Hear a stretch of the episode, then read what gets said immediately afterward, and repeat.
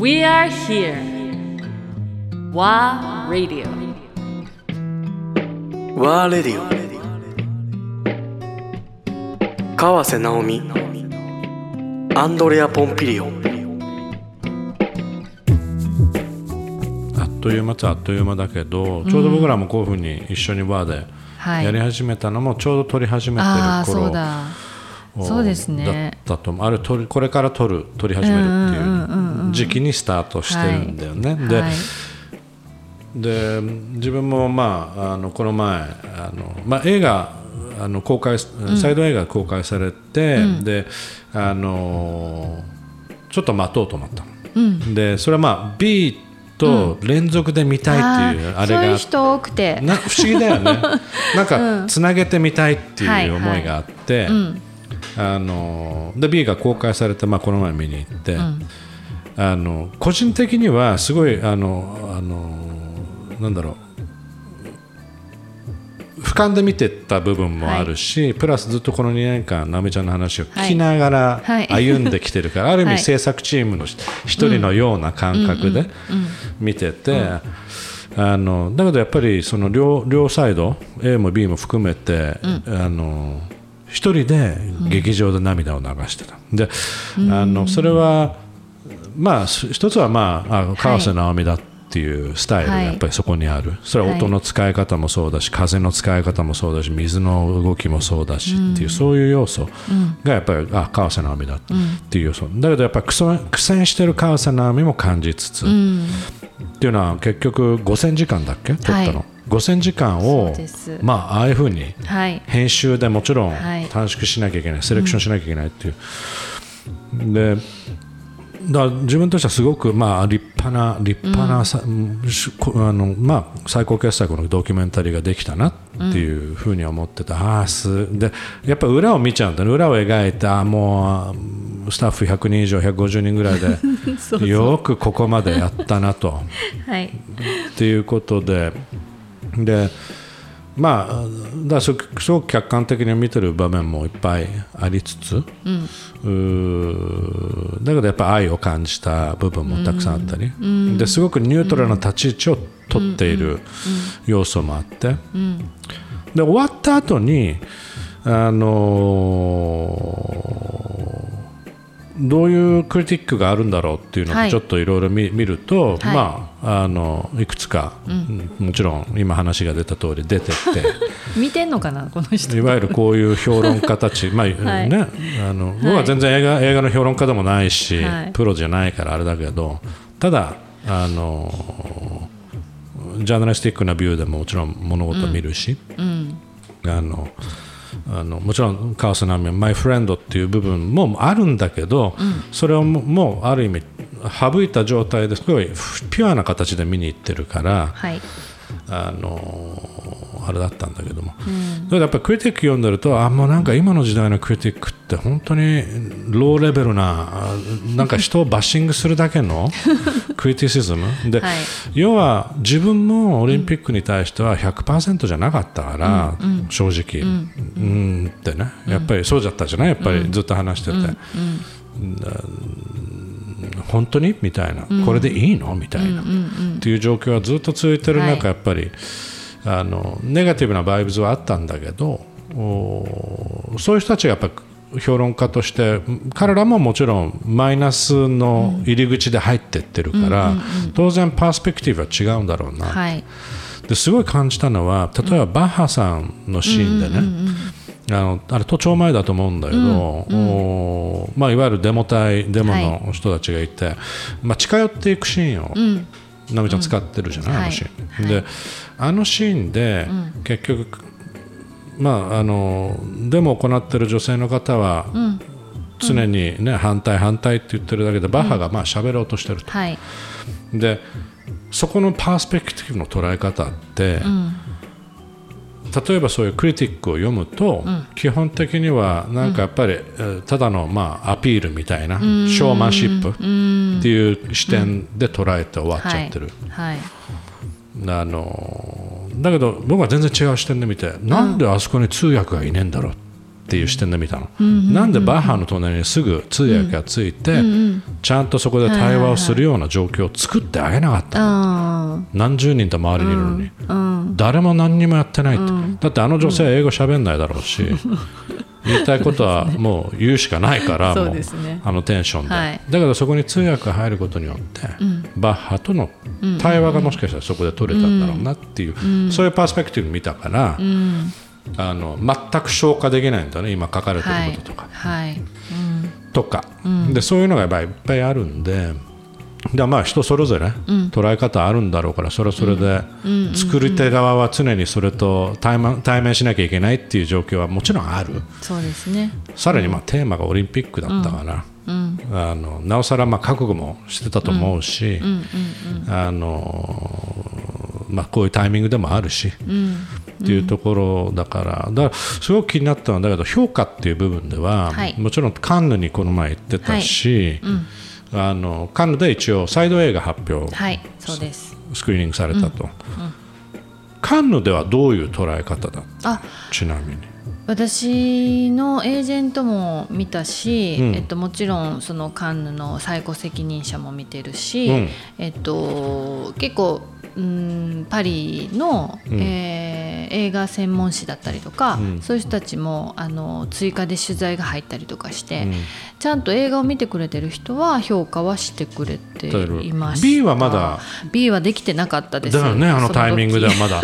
必死に B の編集が連動いわゆる同時期そうです。もうカンヌに行くなとまで言われ言われてたぐらい公開が間に合わない状態だったけど、やっぱりちゃんと見届けたいとも思ったし、で行ってたんですけど、うん。まあ本当にあの日本の評価とそんな変わらないですね。うん。あの私思うんですけどそのじゃあ反対派の人がこの映画を見てどう思うかとか、うん。あと、まあ、ボランティアの人がとか,、なんか藤井風のファンがとか、いろんなその立場で見る人がそれぞれに言うことがそれ違うんですね。うん。うん、だからなんかこれはもしかしたら写し鏡みたいな映画になってるかもしれないなと。いわゆる個々の見た側の。そうです。はい。でそれはなんか例えばサイド A の、うん。よく聞かれるのが、あのオープニングで、うん桜が咲いてるのに雪が積もっていて、うん。でそれを見るだけで涙がこぼれるっていう人がいるんですよね。まあ、だそういうことそそういうところが川瀬直美の、そう。でもあれは5,000時間ある中のもうこれで行こうってパッて降りてきたから、うん。オープニングはね。でそういったその日常の、うんあの頃緊急事態宣言が出るか出ないかの時でみんなすごく不安であのこんななんか緊急事態宣言って生きてるうちに、うんなんかアニメの世界でしか見てないよとか、あの使徒が来る時に 見たよとか、うん。聞いたよとかいうぐらいのうん。感じなんだけど、うん。あのロックダウンという言葉も初めてだね。初めて聞いたし、でそんな中で桜の時期に雪が降るなんてこれもう終わっちゃうんじゃないかな、うん。人類ぐらいの。うん。でも医療関係者の人やったりとか、うん。あのもちろんさまざまな立場の人たちがそういう不安を抱えながらそれでも一生懸命自分の役割を全うしてた人たちがいるんですよね。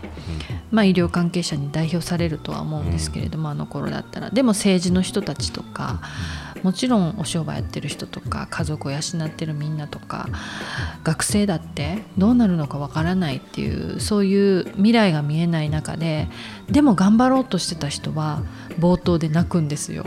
うん自分の姿と多分重ね合ってる、うん。合わせてる。ね。うん。で冷たくて桜咲いてみんなにめでてもらってまた来年って思うような桜がうん。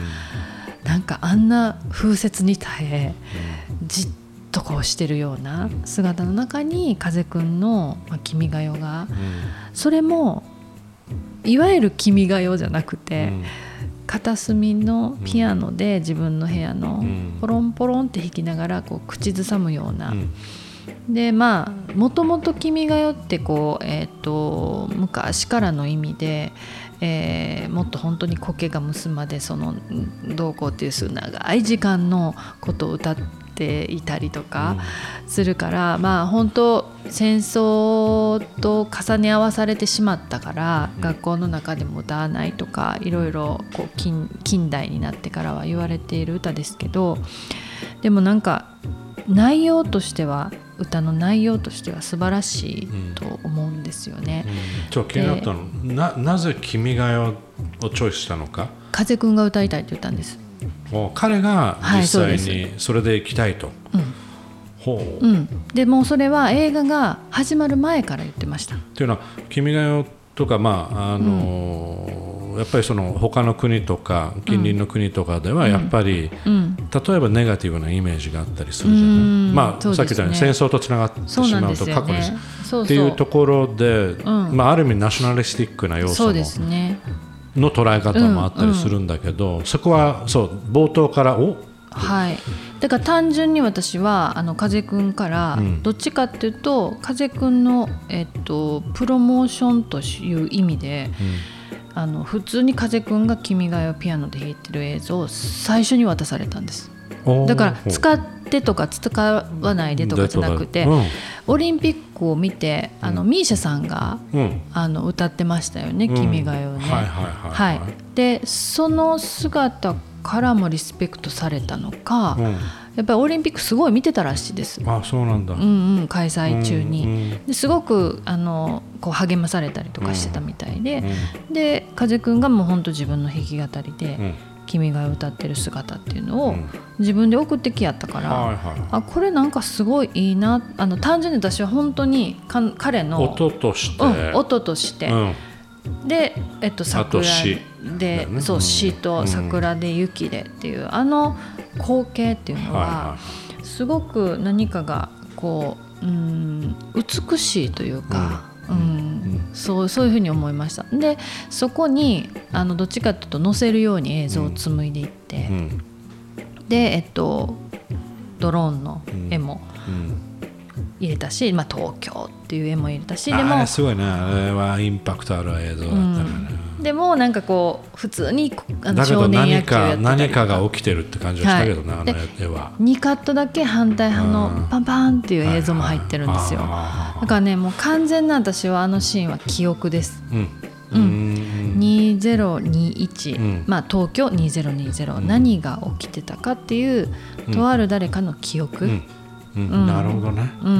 でそれで、まあ、オープニングなんですけども、はいはいだからなんかよくまあもうあのネットかな？なんかでなんで君が代っていう人も多少いる？けどうん。まああの本当に風くんから出てきたから、うん。使ってくれとかそんなんじゃないかもしれないけど送ってきたんであ綺麗だなと思って、ここのまま使おうってはい。はい。そうでした。ことになったんだうん。ね。うん。いやすごい。だから、うん、あのまあ吸い込むスタートではあるよね、確かに、はい。そうですね。なんだろう。戻す、一年に戻された？そうなんです。っていうのは確かに。そう。いもう本当にぜ世界でロックダウンで人がニューヨークからもパリからもね。ねもうメキシコとサンパウロ全部こう人が消えるっていう、だからあのシーンも、あーそういえばあの人言ってたなってあの今実は撮ってんのよって、うんうんえーって撮ってると誰がって言ってんの？いやもう行けないから、もう現地のディレクターにはい。一応撮って撮ってっていうのでやもってるのようこれ奈良国。際映画祭の,、うん。あの参加してくれた子たちに依頼して大体。そうですそうです。でまあ本当モスクワとかも、うん。うん少し前にモスクワのシネマテイクで私が、えっと、回顧展やった時のスタッフの人とかにお願いしたりしてるから、うん。うん。そう南アフリカの子とかもグランドボヤージに今回来てくれた子が撮ってくれてたりとか。そうなんです。うん。そうだすごいあのそういう点ではインターナショナルっていうかグローバルはない。要素っていうのはすごく出てて、バランスを取ってるところが、ああまあ素晴らしい。そうですね。